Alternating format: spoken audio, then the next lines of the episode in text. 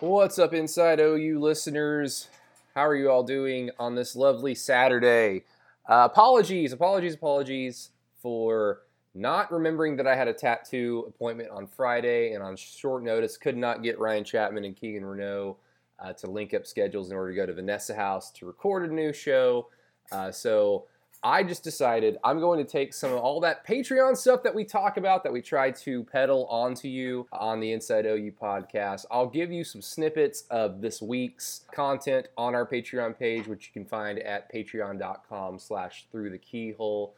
Uh, there was a lot of OU news, a lot of NIL news uh, to be discussed, and we tried to do as best as we could. So, in an effort to continue to peddle that thing towards you, uh, we'll give you some snippets from uh, Keegan and I's Through the Keyhole podcast that we did on Wednesday about Talyn Shettron's decommitment and then ultimate commitment to Oklahoma State, as well as Keegan's sit down interview with Brian Bedford, CEO of Bedford Agencies, where they talked at length about NIL and what that means for the weirdness that we've all kind of experienced by now. Spencer Rattler has his own t shirt line, players are doing cameos, dogs and cats are sleeping with each other. It's just weird, everybody. It's it's it's a good thing. These players should be making money off their name, image, and likeness, but it's just weird because my college football brain is inclined to say, "Oh, they're gonna get in trouble. They're gonna get in trouble." Nope, not anymore. It's not how we do things. But Keegan also sat down uh, with the Wave blog, uh, previewing the Tulane game as Keegan and I start week by week going through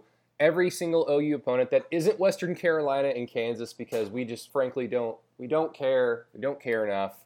We're going to go through week by week of every OU opponent where we'll sit down and interview uh, somebody that covers that team or a fan of that team that we appreciate just to help count down the weeks and the days until football season. And wouldn't you know it, we're in July, two weeks away from Big 12 Media Day, which means after that we'll be two, three weeks away from fall camp. And then boom, we're right back into it. So hopefully you sit back and enjoy this a little bit later in the week inside OU podcast. Again, you can find all this stuff in full at patreon.com slash through the keyhole. $4 a month gets you basically all this stuff that you're going to be able to listen to in full. $5 a month gets you everything plus Keegan's film reviews that he does on Sundays and Mondays whenever he is not super busy with his other things. So uh, we look forward to that. Look forward to you guys at Vanessa House next Thursday. I will not be on the morning show during during the week at the franchise, so my schedule won't be so screwed up, and I don't have a tattoo scheduled for next Thursday. So everybody, apologies one more time. Hopefully you enjoy. Let's get to the show.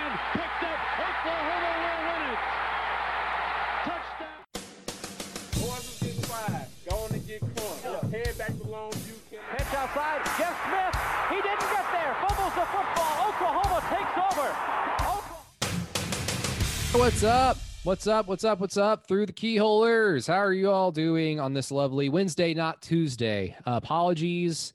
And let's get this on. And actually, kind of glad that we w- waited because, oh boy, everyone's pissed off on Twitter because a receiver, Talyn Shettron from what Edmond Santa Fe or Edmond Memorial. I don't, I don't know. Santa Fe. Santa, Santa Fe. Fe. Yeah, Santa Fe, New Mexico. Uh, decommits from OU. Uh, has been committed to OU for some time now and is committed to our little brother, the Oklahoma State Cowboys. And uh, before we get into kind of the ins and outs of that, Keegan, you're you're already in kind of a Twitter shitstorm yourself, um, and we talked about this before we recorded for about ten minutes to kind of get each other's baseline. Uh, but I- will let you set the stage on this one because this was your thing, and then I'll react to it, and we can kind of go back and forth from there. For, for sure, and I understand, and the people, you know, I think Oklahoma State. There's some Oklahoma State people as well that kind of are disagreeing with me, but there's some of the guys that I trust that are kind of saying the same thing. And yeah, you, you look at it, Brady, and I don't. I'm trying to sit here and think of a time where Oklahoma State had a chance at a like this, and you have Talyn Shettron, a guy that could be an outside guy, he could be an inside guy, he could be either or. He's going to be extremely versatile um, as a receiver, and you you look at a whole. And I just think of Mike Gundy's career, right? In the last really six months, I don't, I don't think Oklahoma ever tried to get Kendall Daniels Brady, right? Like that was never the vibe we got, even after he entered the portal from A&M. But we know Oklahoma did reach out, and that's probably a recruitment they should have went after. Um, this is a shocking one. Out of nowhere, uh, two nights ago, I got it. I started getting blown up. Same thing like Bryce Thompson, Brady. Right, where that one night, like all of a sudden, your phones just start lighting up. Like, oh my god, like this is really happening. Um, and it's obviously in, in the moment. This is exactly what I said. I, I look at some of the wins that Mike Gundy's had. We went through the list: 08 Colorado or 08 Missouri, 2011 Oklahoma, 2011 Stanford. They beat an A and M on the road. Um, that was a good win. They had a couple good wins in 13. Uh, win in 16, that was pretty good. But this is, I think, that among the things that Gundy's been able to accomplish. And again, how this got done it has context, right? Um, they did offer the brother tape, Tabry Yeah. Shettron. We'll get we'll get to Um, we'll get to that. Uh, to me, I think the important thing here is like what the discourse you had with Joe Bettner, formerly of the Norman Transcript. But like you're, you're getting to it. This is yeah, but th- it's all part. I mean, this is all part of it. I, you know, they offered Tabry Shettron, the younger brother, three days ago, and, and then Talyn flips today. So yeah, in terms of program changing, and that's kind of where I'm getting at, right? Shettron is a guy that whenever Oklahoma State goes and plays TCU, Brady, he could do things against that secondary that maybe a guy like, oh, I don't know, Aitman, Marcel Aitman can't. Or, you know, uh, you have Braden Johnson and Brennan Presley are your receivers this year. Maybe they, can, you know, and you have Shettron. You have a guy that is going to be a dominant outside or inside receiver. And I, I just, I think that this keeps Oklahoma State in a place because they were clearly falling behind. Um, I think this keeps them potentially at a place that they want to be at. That's competitive at the top of the Big 12, um, year in and year out, and as well could more than likely in a couple years from now maybe help them help elevate them to the playoff. And I think it stems from a lot of this conversation, right? Because we've said this a lot about Oklahoma, and I think these are exclusive to each other, Brady. Oklahoma really needs Jaden Hazley or Theo Wease to be a dude this year as an outside or can, can be an outside guy um, that can be a, a reliable person for Rattler. And I think Shetro could be that for Oklahoma State. And if he can, and if he is, and he is this talented and he has this high of a ceiling, I think I think he's got a shot that can do some things for Oklahoma State and not necessarily take them to places that they haven't been, right? Because they've gone 11 to 1 on the cusp of playing in a national championship game. Um, but does this keep them in the direction that they want to go? And is it is it a more is it a marquee moment in the program's you know since Gundy's been there either? I mean, I never thought flipping a potential five star wide receiver from Oklahoma was in the table.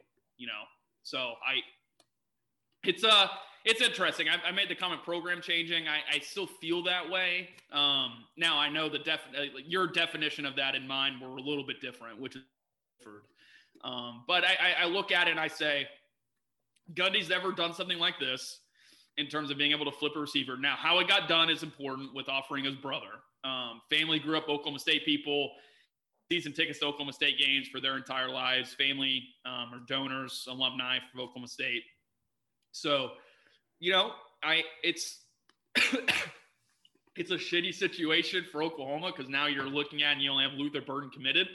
And I want to focus on Shettron before we go into the kind of fallout at the wide receiver position, Brady. Yeah, and that's what I wanted to like in terms of the program changing. That that's kind of what I wanted to stick with first. And like frankly, like uh, like I'll be real.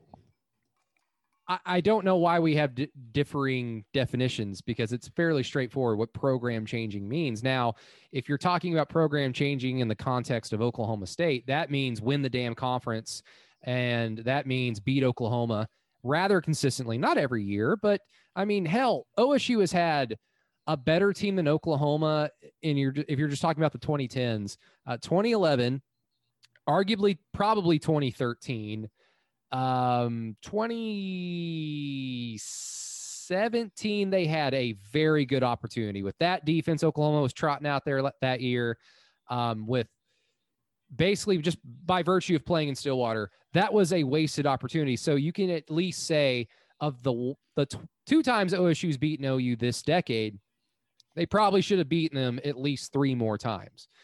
Uh, they didn't.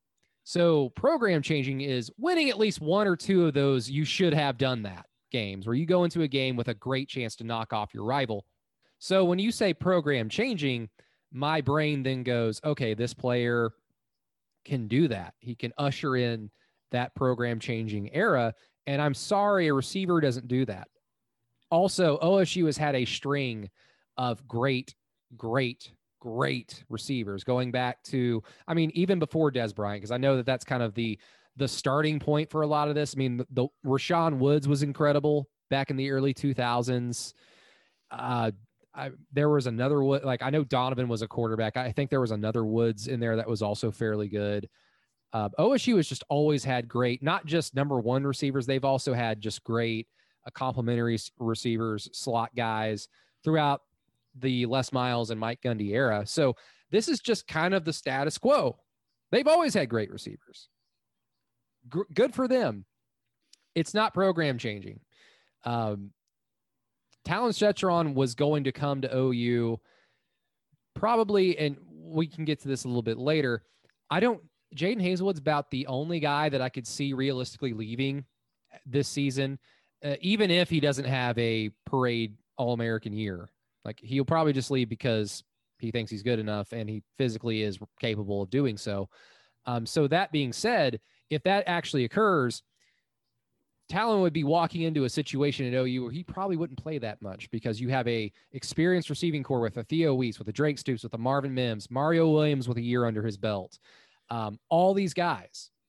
Talyn is still a great player. Like this is it, like I would have preferred to have kept him because he's a very talented player as an OU fan. I, I want to keep talented players, but both things can exist at the same time. It's a gigantic recruiting win for OSU but it's not necessarily a loss for OU because what was OU going to do? Waste a scholarship on his brother simply to keep him? No, you don't do that because there are other talented players at play here. Maybe not right now, but the transfer portal and maybe even some guys flip change their minds because OU kind of sends out feelers of, hey, we're you know we're able to talk now. Because what receiver wouldn't want to catch passes from Caleb Williams or Malachi Nelson? So OU did exactly what they had to do in terms of not giving wasting a scholarship to the brother if that was the case. Um, like both things can exist. Good for osu but it doesn't change anything. Yeah I, I don't know in terms of changing anything. I i disagree with that but in the realm of like what we were talking about right like how we look at you know we've even said this like we have different feelings on a lot of broad topics, right? Like program changing win, like project program changing moments, uh, blue blood, like what's a successful season. I think we've we what was it, Kansas State, right? Like I forgot what we disagreed about early in the offseason about Kansas State. Oh, that they they were they were turning the corner or something like and until they actually get to the damn corner, like they can't turn it. So like cool, sure, they, they, sure. they they caught OU napping twice. That that congratulations, go get a trophy for it. Um, so with that being said, again, I look at it and I, I'm trying to picture Shettron next season with Brennan Presley on the outside. And no, they have other receivers as well. And again, Brady, this isn't, they've had great wide receivers. This isn't that. This isn't that they haven't. And it's the fact that they flipped him from Oklahoma. Now, again, I'm, I'm going to say this again. The context in which he flipped is is very important. Yeah, because I don't think it's this not is a, a. I don't think this is a loss for Oklahoma in terms of like recruiting, right? Like, Like I don't OU think this didn't. gets chalked. Yeah, I mean, oh, you didn't fuck up or something like that. They they didn't like not allocate enough resources to him. Like they did not lose him as a result of that. Like it's not a Josh Jacobs situation where they recruited him and they gave him a scholarship first, but they could have recruited him harder. Like it's Mhm. not that situation. You know, the the narrative about Josh Jacobs was, oh, you didn't recruit him at all, which was false, and that was like all the bullshit about it. Oh, you did recruit him. They could have gone harder. You know, is I think where the disconnect is. Um, this is not that case. OU went hard. OU had him. They just lost him because he wants to play with his brother. More power to him. Like kids are going to make decisions like that that you simply can't overcome. And we've talked about that with Gentry Williams in terms of maybe some kids grow up in Oklahoma, uh, even though they're extremely talented and they know like Oklahoma's a football factory, but they just want to go live in LA or they just want to go live in Miami. Those are things you can't overcome. Maybe they want to play with their family members who are not as talented and therefore are going to get other offers from other schools. and the talented kid goes to that school in the first place. So unless you want OU offering wasting scholarships to uh, less talented siblings, these things are going to happen, and more power to them. Like cool, but I'm sure OU will be fine. Yeah, Oklahoma. This isn't. This is again not impacting what Oklahoma standing is. Um, and just to wrap up, kind of where our you know pre-fire pre-show tussle, I guess if as we're both ramrods or former interns of Jerry Ramsey, that's what he called it. Um, pre-show tussle. God, I fucking hated it when he said that. Um, anyways, I uh, I I just I I can't wrap my mind around that this was able to happen. Like it's still shocking. Like and I know it's in the moment, it's reactionary and everything typically is. Um, but I just I mean, he's going to play for three years in, in Stillwater, man, and be gone. Like that's probably more than likely. He's got one of the best strength conditioning coordinators in the country, one of the best what co- coaches in terms of development in, Casey Dunn. Um, and like like he like you said, like does he play in 2022, Brady? No, at Oklahoma he doesn't. Like that, it's just probably not going to happen. It's not in the cards. I mean, Um, Lincoln Riley would get him on the field if he was indeed as good as we think and know him to be. He'd get on the field, but it would just be essentially what probably what Mario Williams is going to be this year, which is a luxury, unless Mario just becomes, you know, like so damn good that he takes some playing time away from people. But, we can't predict that right now. Is the point?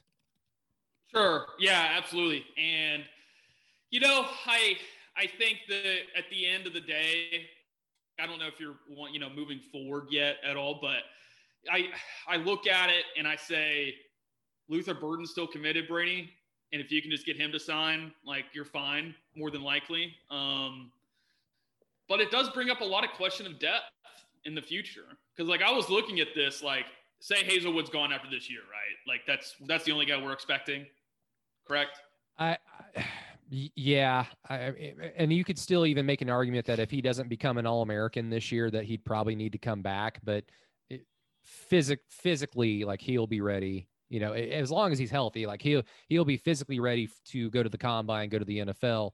Uh, the other guys are just simply like you haven't produced enough. Now Theo Wease has an All American year; he could very well be gone because of the physical tools he possesses as well. But I think realistically, at this point, I can only really see one guy leaving early. Sure. Okay. So you have Haselwood, Woods, then Wease and Mims after next year, right? More than likely, um, with Mims probably playing his last year next year, and um, and Norman. So you have four guys leaving. You only have one guy coming in um, as of right now in Burden, and you know you look really good in 2023, Brady. But after what's happened and what's transpired over the last three recruiting classes, or the last two, like you know, I'm with you all the whole like don't get me wrong like i we can we're into the notes and everything that i posted but like they had a chance to land the four of the top six receivers this year brady. Legit. Like evan stewart caleb burton uh, luther burden um, and talyn shettron. They had, they had a chance to land four of the top six receivers. And you go one for four. And maybe 0 for four if burden doesn't stick you know, like does present uh, a unique problem down the line, right? Because like I'm not worried about wide receiver at Oklahoma. They're always going to have guys. Um, but when you know Cody Jackson is two injuries away from playing meaningful snaps in a national championship season already in 2021, and you know it just we I think we actually had a talk about wide receiver recruiting and strategy and and philosophy a couple weeks ago. And this all kind of plays into it. Like you can recruit some of the top guys. You want to recruit some of the top guys because as we are seeing, if you really go from 2017 on about who's won national championships, Brady, uh, they've all had two or three first or second round wide receivers. Alabama 17, um, Clemson in 18, LSU obviously 19 I, Yeah. I don't know how to describe what they had. So I just think it takes a little bit. It's a net negative if for Oklahoma losing Shettron. I don't think it's. I think it's a. It's a. It's a negative. It, it potentially down the line. I don't think it is right now, but I think if they don't, you know, if if they don't sign those four, basically those three top guys in 2023 with Nelson, Like that, it, it, it can become a it can become a problem because again, you're not competing with the Big 12. You're not competing with Iowa State anymore. You're not competing with Texas. You're Yeah. well, you are competing with Texas, but you're not competing with you're you're going to go win a national championship. Like, what does it take to win a national championship? And I, I look at the receiver talent that you know the production they had a year ago with their two star sideline right with Bridges and Haselwood, and how it was a little bit questionable. And you know, it, it's a it's an interesting time, you know, and I just I I hope I say this in the in the best way possible. I hope you're the state of Oklahoma out because it's again I I understand that there are good players everywhere and you are not you know loyal to Oklahoma kids if you're Oklahoma. Like you shouldn't be. Like you're at a point right now where like I said you're not competing with winning in the Big 12 anymore. Like that was 2 years ago.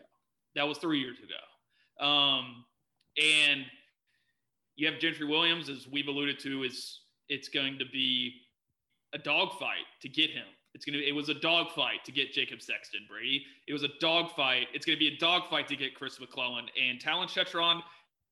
No fault of Oklahoma goes to Oklahoma State, and it's just. I know this is getting into a different tangent, but um, you know, I just it's a it's an interesting time. You have Jordan Hudson flip he's going to commit to SMU over the weekend, and he'll end up at Texas Brady. And then you have Talyn Shettron going to Oklahoma State. You told Evan Stewart, you told Brenen Thompson, you told that more receivers that they were filled up and they were not going to take you. It's just, know, I, I look, I, I don't know what to make of it. And I guess I, I laid all that out to you and I'll let you try to pick up where I came, where I left off. Well, I, I think you know, just from like the standpoint that I take from recruiting, uh, which is take a gigantic step back and kind of look at the big picture, not get bogged down in individual names as much as possible. Because, like I always like really lean on when it comes to recruiting is like these are 17 year olds and they're going to change their minds. Um, so to be like to marry yourself to Raleek Brown and committed in February of 2021, yes, and like that's wow, that's great, and I would prefer it to be that way. Um, it's good for a ton of reasons, but it's not the end all be all because there's still eight, nine months before he can commit at the very earliest in terms of sign his name on the dotted line. So I just try to remove myself so much, mainly because I don't want to be burned. I don't want to be like the fan who gets mad that a 17 year old changed his mind and went to a different school because that's going to happen. So I just try to take a gigantic step back. So with that gigantic step back, I've always kind of looked at this year as well, it was going to be kind of not tough, not bad, but just a smaller receiver class for a ton of reasons. And 2023 is where like the receivers kind of come. And a lot of that kind of just goes to the point of oh, OU's roster is going to dictate that. And then Malachi Nelson's going to commit. And what have we seen time and time again over the last five, six, seven years? When you got a great quarterback committed, he will bring skill position players with him. And there were a few, uh, one in particular that is very well connected with Malachi Nelson that was at the barbecue. And you got to feel good about that battle just by virtue of that. So, um, yeah, again, like I don't want to pretend like I don't care about this. Like uh, it's a bummer, and it's especially a bummer uh, losing him to you know little brother uh, OSU.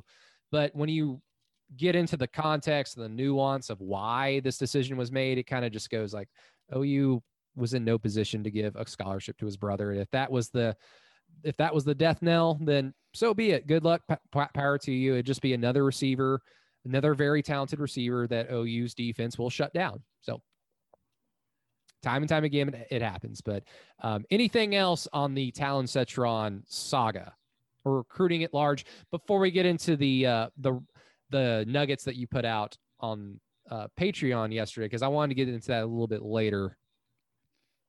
Um, yeah, I don't, I don't, I, I think it's important. Like, I, I know I just pointed this out, right? Like, it's a, it's a unique time because, like, you look down the line and Drake Stoops and Brian Darby are two of your best receivers two years from now, and like that could be a major problem.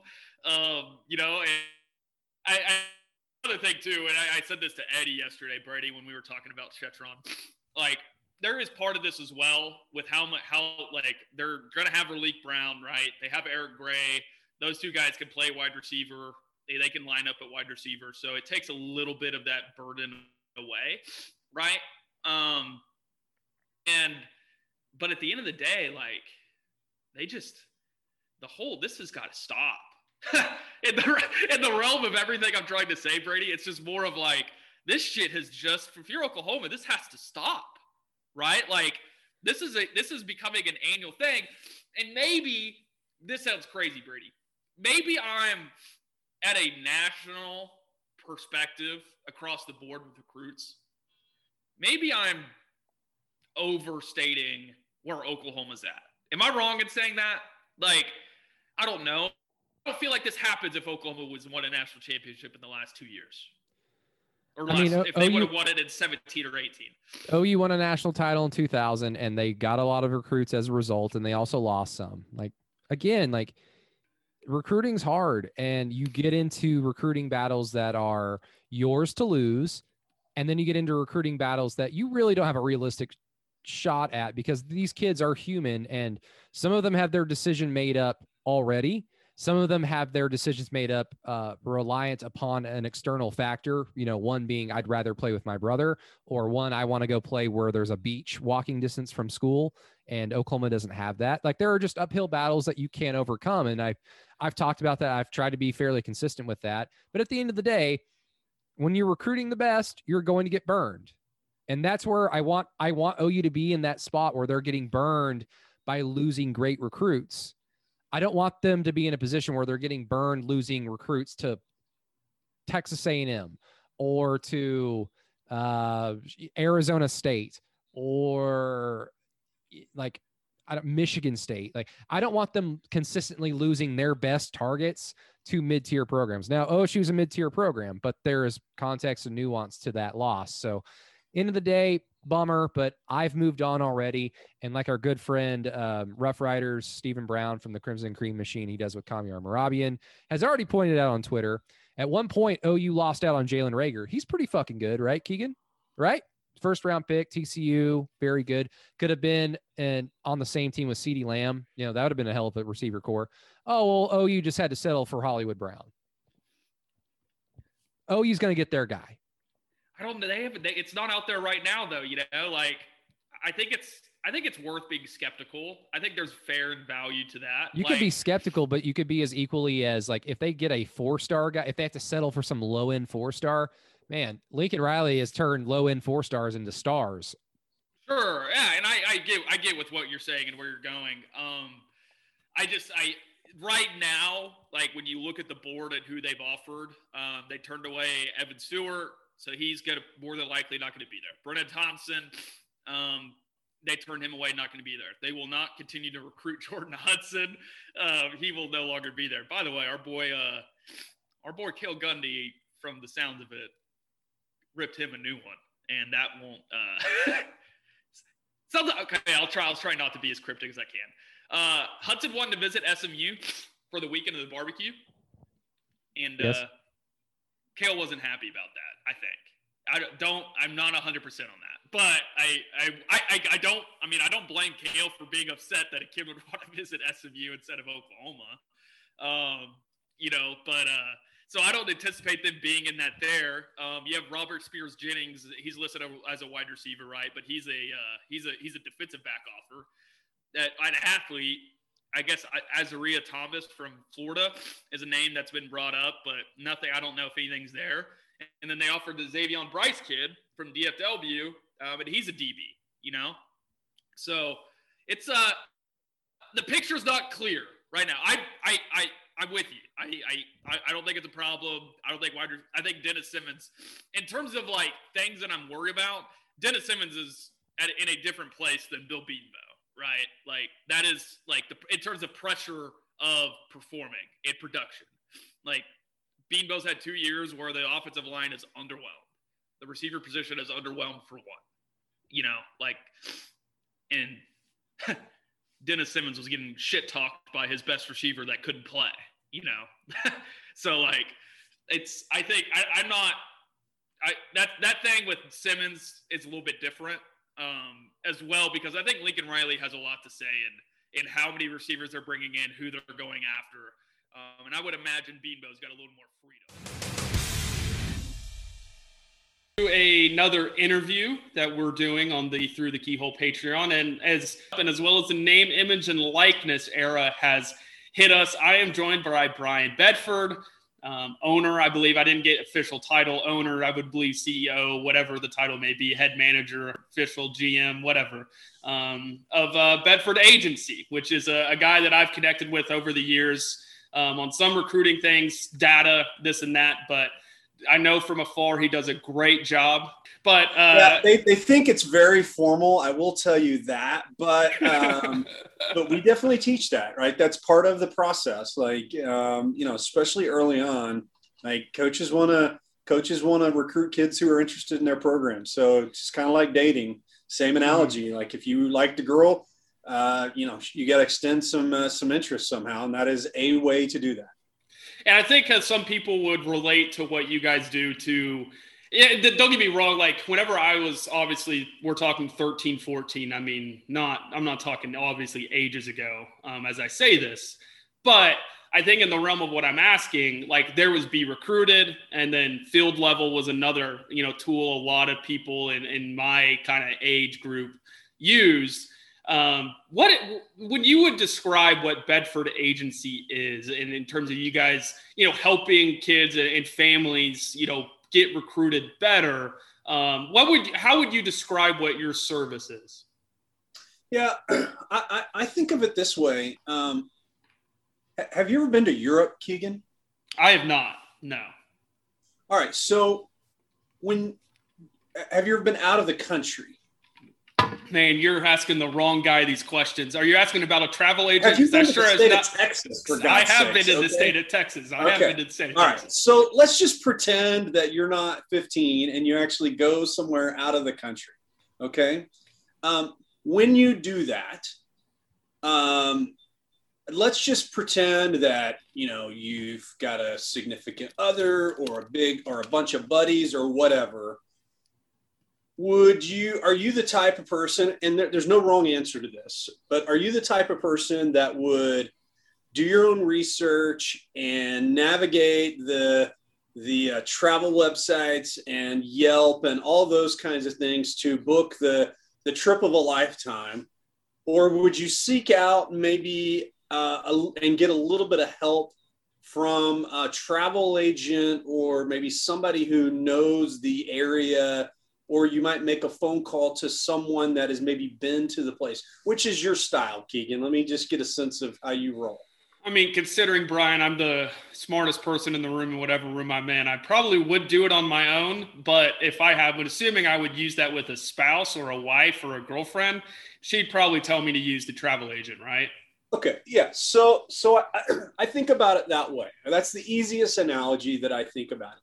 So I tell people all the time, like, um, you know, I was a former Division One and Division Two recruiting director. I was recruiting director for Gary Patterson at TCU. I don't know if we've ever talked about that, but um, and I and I think about it in in the sense of, you know, if you're a parent and you're going through something that, quite frankly, could be life changing for your son or daughter, you can either go through it on your own terms, through your own processes, depend on your own network of people or you can seek some counsel some people that have some expertise that have some tools that have educational content and um, uh, and, and some partnerships to do that.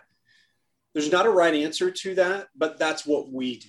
That's what we provide. So i, I try i think about what we do simply as we're really an advisory service. We're like the travel agent for recruiting now, I'm going to book your flights. I'm not going to book your hotel stay. I'm not going to call the coaches on your behalf. But I'm going to tell you the do's and the don'ts, the lessons learned, the 25 years of recruiting experience that I have. I'm going to teach you some things that work and don't work. And it's up to you whether or not you want to, you know, in, in, in, you know, take advantage of that um, I'm going to provide some tools to you. I'm going to set some templates out there for you. You, as a kid or you as a parent, get to choose whether or not you accept that. Um, but um, we've had a lot of success and uh, and and have built a reputation now where we're we're getting families that are having um, really a pleasant, meaningful experience, and and secondarily, kids are having an opportunity to go play at the next level. Um, now, are we picking up and calling Lincoln Riley and Mike Gundy? Absolutely not. They don't want to hear from me. Um, Coach Patterson at TCU is not doesn't want to hear from me either. Uh, but are we putting kids in the right spots? Are we making sure that they are aware of the different systems and tools and way that kids are evaluated? And we're providing expertise to help kids that maybe are overshooting where they can really play, which is really one of the big mistakes. You know, every kid and every parent thinks that Johnny and Susie is probably better than Johnny and Susie really are.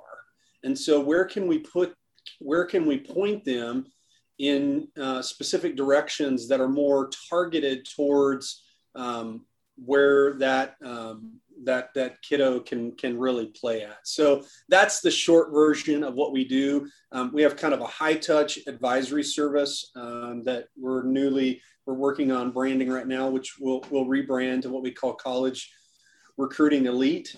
And then in August, we're actually going to bring kind of a low touch digital subscription with some content, newsletter, and some tools um, that we're going to uh, we're going to uh, launch in August called College Recruiting Express.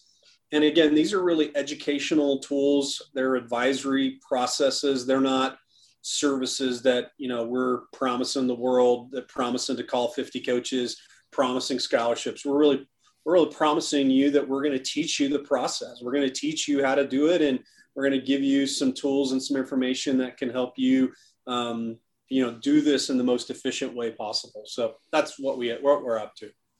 Yeah, before we dive into the true NIL conversation, is that something that can directly impact you guys to where you could, in theory, represent players as they kind of go through this process and in college? Yeah, I mean, it, it could. I mean, um, candidly, we've been monitoring it for a year now, done a lot of research on it, um, have uh, have investigated a ton of partnerships, and so we know pretty much where it it will um, it will land. Um, candidly, there are people that are actually considering working with us to really even bypass the college market. Um, they just want to work with somebody that's already working with high school kids because they feel like um, there's no, there's really no need for the top three, 400 kids. Why would we wait until they get to Clemson or get to Alabama or Oklahoma State or whatever the case may be? But to answer your question, yes, although, you know, I, I, I'm a, I'm a little careful to jump into that kind of agent realm, uh, so to speak. Um, you know, I, I, do think there's a way to provide kind of some advisory services, but it's really super crowded right now.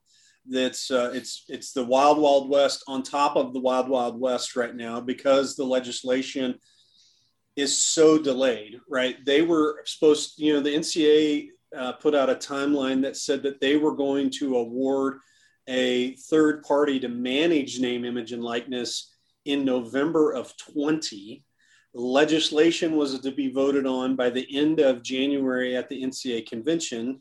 And then they were going to implement the legislation and the third party by April 1st.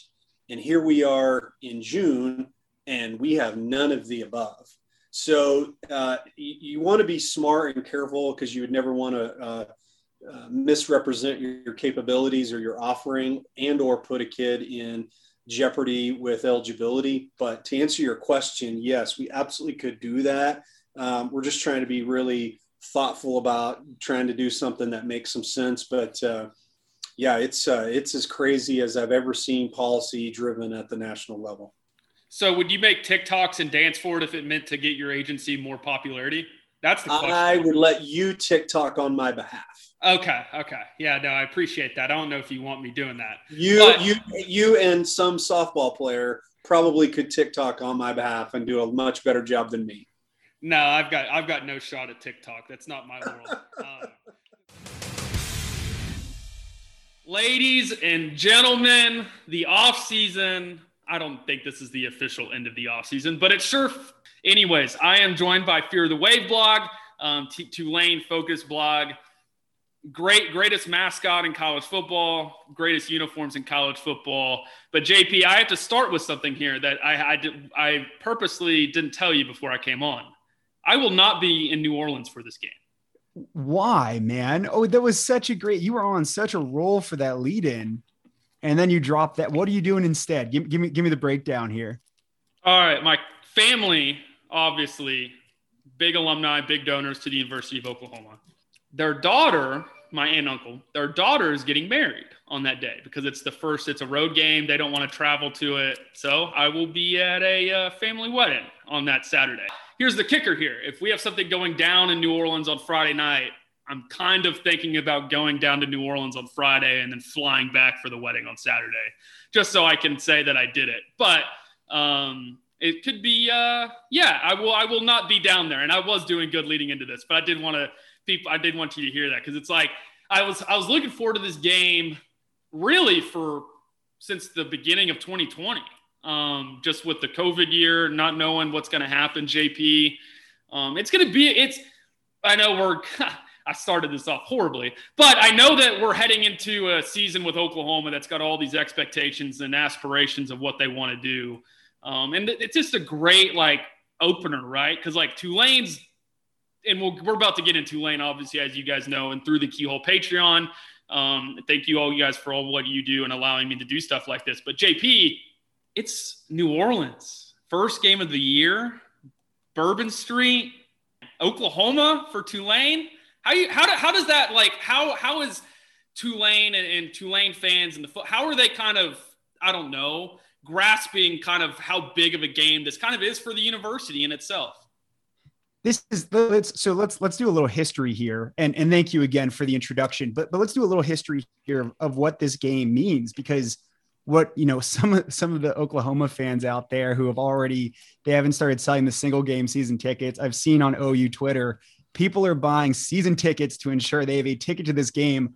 Folks, this is the party of the year. The, the only negativity that I can feel is that ABC put this game on at, at 12 Eastern uh, or at least 12 Central. I think it's an 11. it's 11. It's 11 a.m. kickoff.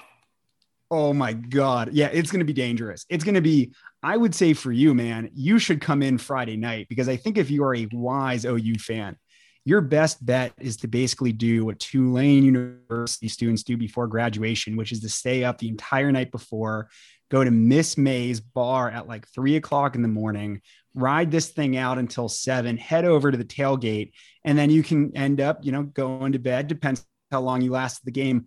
There's options, is all I'm saying. But to your question, Tulane opens Yulman Stadium in 2014. Okay, they played at the Superdome in a cavernous NFL stadium where, in the later years of Tulane football, there's like 11 people there, right? I mean, I'm talking there's so few people that the air conditioning at the Superdome, which is built for there to be like 70,000 bodies, it would be like 35 degrees in there when you have so few people. It was brutal. It was brutal. And so now Yulman Stadium, I mean, it's a 30,000 person stadium, but for Oklahoma fans, I mean, it's going to be such a cool, like, really kind of like intimate environment that people are going to be in. And like, let's call a spade a spade here. This is the marquee opponent that has ever come, the most marquee opponent that has ever come to Yulman Stadium. Uh, and I think on, on that level, and then combining that with the fact that Tulane, like a vast majority of schools last year, had a, a very different home game experience. Uh, they did not uh, really ever approach like a 25% capacity allowance or anything like that. Um, this is such a cool way to kick the season off and doing it on ABC on a national game. You know, Tulane when they traveled to Oklahoma last time, it was like that pay-per-view situation on on Sooners.com. I mean, this is just a completely different environment, and I think it's going to be awesome for for Sooners fans and Tulane fans alike you head into the season if you're Oklahoma, JP, and if you don't show up in this game and the game's not done by the end of the first quarter, people are upset. We are, I believe, 67 days now from kickoff between Oklahoma and Tulane. Like, what is that even expectation? Like, I know we're not even into, I'm not, I told you this, I haven't even done film research. That's going to be something for later in the week on Tulane.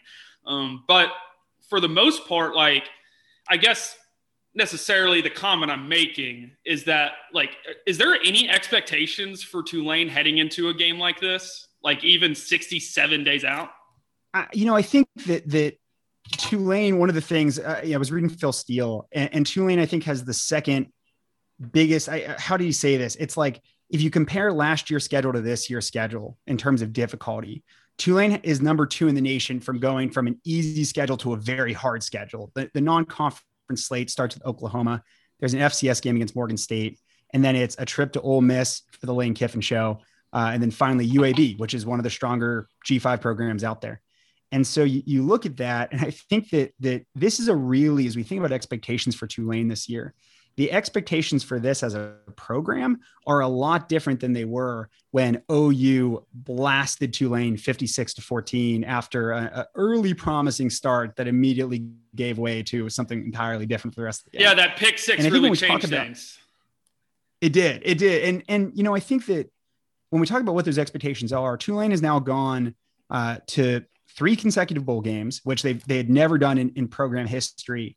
And Tulane has reached this next step of they're consistently winning those six or seven games per year, which in the context of the last 30 years of Tulane football makes Willie Fritz something akin to a miracle worker. Just to achieve that level of consistency of they're showing up, they're not at the bottom of the conference anymore. And I think when you look at these early games, especially OU, you know, the trip to Ole Miss to some extent, but you want to go out and show that some of these playmakers he's put in place can go and compete against high level talent. And I think that if Tulane can do that in these early games, I mean, that's what you want to see as you go into an AAC schedule. It's going to be tough. Um, so, you know, 60, I think we have eight weeks until this game or something like that. Uh, I think Tulane you know, wants to come in and, and show that, you know, they have some tools against a team like this. And that's kind of what we're looking for. Two years ago, as he mentioned, Oklahoma and Tulane played the first of the home and home series. JP, I think it's pretty cool. Like, know, we're going to get into the, I'm going to ask you your opinion and let you rip me for my college football playoff opinions. Um, but Oklahoma does this where like they were scheduled to go play at Temple. Um, they were scheduled, you know, they, they've played at Tulsa before um, in, in Tulsa at, um, gosh, I can't believe I don't know the stadium's name off the top of my head. I, after this is going to kill me, but they've done like as a, as a G5, I mean, OU went even went on the road to Houston. Um, now that's a little bit different because the recruiting implications of it, and that they're playing at Tulane for the same reasons, JP, and and getting access in the state of Louisiana, which uh, would serve them. Well, if LSU is burned down at the stake within the next year, could serve them pretty well. Um, but like as a as a as a G five or smaller school person, like, do you think it's kind of cool that Oklahoma goes and does this and goes to a road environment at a Tulane that five year old, six year old, seven year old kid would be like, why the hell are they doing this? You know, I, I, think this is one of the biggest things when you compare where a program like Tulane is today versus where they might have been in the 1970s and 1980s, where when you're in a city like New Orleans, which has big time football in the form of the Saints, and then you know you're an hour on I-10 from from Baton Rouge and, and LSU football. I think one of the biggest challenges is you get a limited number of times where Tulane gets the attention, right? The, the reality is, you know, I, am a believer and, and folks can roll their eyes if they want, but, but there's some really good teams in the AAC. Tulsa was an amazing team last year. Tulsa does not move the needle in terms of the local fan consciousness or news shows talking about Tulane football and things like that. So, A, I, I think having Oklahoma come and play this game, really bar none, is, is pretty awesome for, for Tulane, just in the exposure of the program. But second, you know, I think you're alluding to this credit to, to Oklahoma for actually playing it we see so many instances for other G5 programs where they'll book these two for one games and things like that. And Notre Dame will come and play the game that's at Notre Dame, and then they buy out the, the other games in the contract, right? Because they want to go and schedule their home and home that they're going to play in, in, in Jerry World or whatever it might be and do the big money game. And I think whatever the motivation is for Oklahoma, you know, it's pretty cool they saw this through. And and I think it's awesome. And it's a it's a two for one. There's going to be another game where Tulane goes to Oklahoma again um, you know, frankly, it's been it's been fun meeting some Oklahoma people over the years as a result of this series. I don't think would have happened. So I think you know, for us, it's really exciting to see this game happen and have a truly marquee program like OU come on the road and play at Tulane to open a season like this.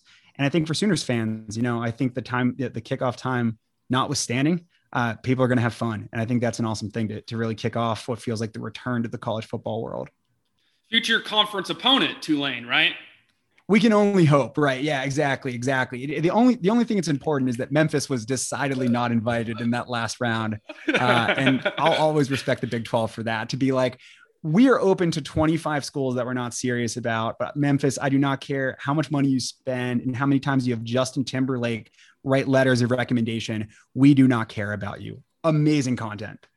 Oh, it's awesome. All right, let's dive into Willie Fritz because, as we said, but as you um, are very aware, I may be, I'm not the original Stan or of the fan club, but for about week whenever I started studying Tulane for the game two years ago, JP, I fell in love with what Willie Fritz has been doing at Tulane. I know he's been doing it for a long time. You mentioned Fritz has taken Tulane to places. And again, for me, like this is still crazy. Like three straight bowl games. I guess I know Tulane baseball really well from my background and growing up and playing baseball. Um, but I, I guess I would have anticipated more of that. So uh, just speak to, I know you did a second ago, but what has he done coming in that's allowed Tulane to get to where they're at now? I think one of the most impressive things about Willie Fritz, and I think a lot of people, especially those who follow college football pretty closely, I mean, if you are like a serious college football hipster, you know Willie Fritz, right? The guy has won national championships at the JUCO level. He went on and he did awesome at Sam Houston State. He goes to Georgia Southern. He has two amazing seasons there, taking Georgia Southern to bowl games in their very first two seasons at the FBS level, and then he comes to Tulane. And I think the thing that I would give him the most credit for is his ability to change. He is what what most people would see kind of on the later part of his coaching career, right? And yet he has radically changed his philosophy. He has not been married to anything specifically in the sense that he came in and people said this is going to be a triple option program. And in fact, for OU fans who remember the last game, where I believe Jonathan Brantley was the quarterback who ended up becoming a running back and transferring to another school. I mean, for the first two or three seasons at the helm, he did not have a real true quarterback under center. And as a result of that, he continued running a lot of the option based schemes that we were seeing and familiar with that he did at Georgia Southern. That style of football did not translate to immediate success in the AAC for whatever reason. And you know what I really give him a lot of credit for is he went out and he he brought a new blood. He got a new offensive coordinator in Will Hall, who has now just been named the uh, new head coach at, uh, at the University of Southern Mississippi. And Will Hall did an incredible job. And what Will Hall accomplished was in the last two seasons, Tulane started to air it out a little bit. They started to build that passing game and as a result, if you look at the SP plus numbers, Tulane was a top 40 offense these last two seasons after being basically one of the worst 30 offenses in college football from like 2000 to basically 2018. So you have this, this really terrible run on offense, and he changes it up. He brings in a new offensive coordinator. Now, I think the thing for this year, especially looking at this as game one, that's a little bit of an X factor. Tulane has a new offensive coordinator, and that offensive coordinator is Chip Long. And if you're familiar with that name, you're probably familiar with him from his time when he was at Notre Dame. Uh, he left Notre Dame under Brian Kelly. He was an analyst for Tennessee last year. He's back as an OC and kind of coming back into that level of college football. Uh, so, you know, Willie Fritz does what it takes to win. He's not, he's not like, hey, this worked for 20 years. And I think I really respect that about his style. Yeah, he hired from someone from Tennessee staff, so obviously he he really wants to win. Um, I, uh, I, I look, I look at, I, I, look at, I look at Tulane, man, and and you said talking about style and that they've changed. Like I, this is just a philosophical thing, but I kind of wish they wouldn't because like there's an ask because like you grew an appreciation for it for me specifically watching Oklahoma in 2019 whenever Jalen Hurts couldn't complete a pass downfield beyond 10 yards. And Lincoln just pulled the plug on the offense. It was like, nope, we're just going to read option, run it, two backs on the field at all times, um, do a bunch of different things. And it's, it's really, really exciting. It can be really effective, um, even if you don't have offensive line play that as at a level where you need it to be, because you're basically creating a mismatch in terms of numbers to do it. So I, I've always, since really started studying what they've done, um, I've always enjoyed it. I, am looking forward to it. Um, let's touch on a couple players real quick. As the uh, one, everybody, if you don't know about him already, from everybody talking about his name last season, um, but a more exciting football player than his name. Now, I want to say his name because it's awesome, and I've already hinted at it three times. Phat Watts. P H A T, fellas, not F A T, but P H A T. Um, him and his brother are electric, man they're fun players. I, I know I said I haven't done a deep dive on Tulane quite yet, but I can tell you in passing that I they are exciting. They're athletic. Um, and I, I'm I'm looking forward because I think that when you look now, my next question was going to be about Tulane's offensive line because what Oklahoma is going to be bringing to town, JP. But I think that's going to be a pretty good test for them, like in terms of athletically with Oklahoma in the secondary, right? Like I think it's got a chance to be a, a pretty unique test for them in a Week One game against Tulane, which I know the state of Louisiana has athletes up and down. Man, I, I get it. Um, but whenever you're trying to prepare for this conference and you get to play against two receivers like that that have a chance to really, you know, if you aren't doing your job and you're not assignment sound, that could cause some serious problems. Yeah, I, I think that that's one of the biggest differences where Tulane is this year versus back in 2016 or whenever that last game was, was just the the number of guys who are a factor in in really building a successful passing offense. And you know, you pointed to, uh, you know, in addition to Phat Watts, you have Deuce Watts, who was just named uh, second team All Conference by Phil Steele. And you know, Deuce, I think, is one of those guys that you want to see have a big year for Tulane and take that step up. Who definitely showed flashes of it. And the other guy to add into that conversation is Jha'Quan Jackson, who's a local Louisiana guy who has a ton of potential also second team all conference for Phil Steele. But really, I think the the X factor behind all of that is that, as I alluded to before, Tulane really struggled to find that guy who kind of fit the prototype of the future college football quarterback, a guy who could run the football, but but had the arm strength and have the arm talent. And I think we have a lot of confidence right now that Willie Fritz and Chip Long, as offensive coordinator, have that for the first time and uh, the boy from South Florida, Michael Pratt, who was one of the, I think, five or six best freshmen in the country last year um, in terms of his performance as a passer. He took over the job about four games into the season and really led Tulane back after things were looking pretty tough under the former quarterback uh, to making a bowl game last year. And so I think that's one of the other areas too is seeing Pratt, who now has you know those weapons on offense at receiver, uh, and then a stable of really great running backs. I think I think I agree with you. I think that it, it's it's not a pushover kind of offense, and it's also a really amazing test when a team like Oklahoma can really bring the house. Uh, that's what I was about to allude to next. Oklahoma's heading into uh, New Orleans, my friend, with probably the best defensive line they've had in 09. And that defense had Gerald McCoy on it. Is that, I mean, in terms of testing that secondary, I mean, is there going to be anything up front that's going to stop them from getting the quarterback? Now, don't get me wrong. Like Nik Bonitto is a first rounder. Isaiah Thomas is a, a day two NFL guy. Um, I mean, they're elite football players. But in the is there going to be anything of sort of resistance up front for them? You think? You know, I think this is going to be the if I had to circle what's the biggest challenge, and and you know, we'll talk about this in in September of like what what you know what when it, if it goes bad is going to really hurt Tulane. This is it, right? And I always look at the battle in the trenches as being the thing in most games uh, against even a good G5 against a, a, a really good P5 team that you can notice the the difference between a first round type draft pick on the offensive line or defensive line and, and, and you know what else is out there. Now, I think to Tulane's credit, there are there are some guys who who you know we expect a lot out of specifically Corey Dublin who's a first team all conference guy. Um, he's coming back I believe for his sixth year of school. He was one of the guys who used the COVID role to, to get another season. And then another guy out of Texas who I would add to the all name team Sincere Haynesworth but oh, it's the biggest test. unbelievable. It's a good what, one say right? that name again? Sincere Haynesworth oh. watch out for him.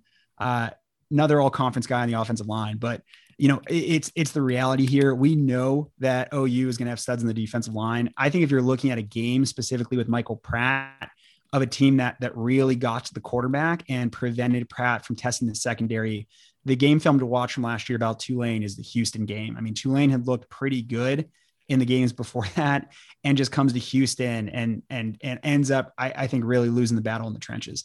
And I think that if they have that kind of game, it is going to be a long, hot day for the Green Wave team. Yeah, and you look you look offensively for Oklahoma, JP. Obviously, they have Rattler, but they do have some intriguing question marks, specifically a right guard and right tackle. Like, does that when I say that, does that give you any? Does that is there a pass rusher that Tulane in your head has that, or defensive tackle that can maybe even take advantage of that or give a look? I mean, there's there's one big name that's going to come to mind. I'd say one of the best things that happened this offseason was the story around Jeffrey Johnson, who is probably an unknown name to, to most OU fans.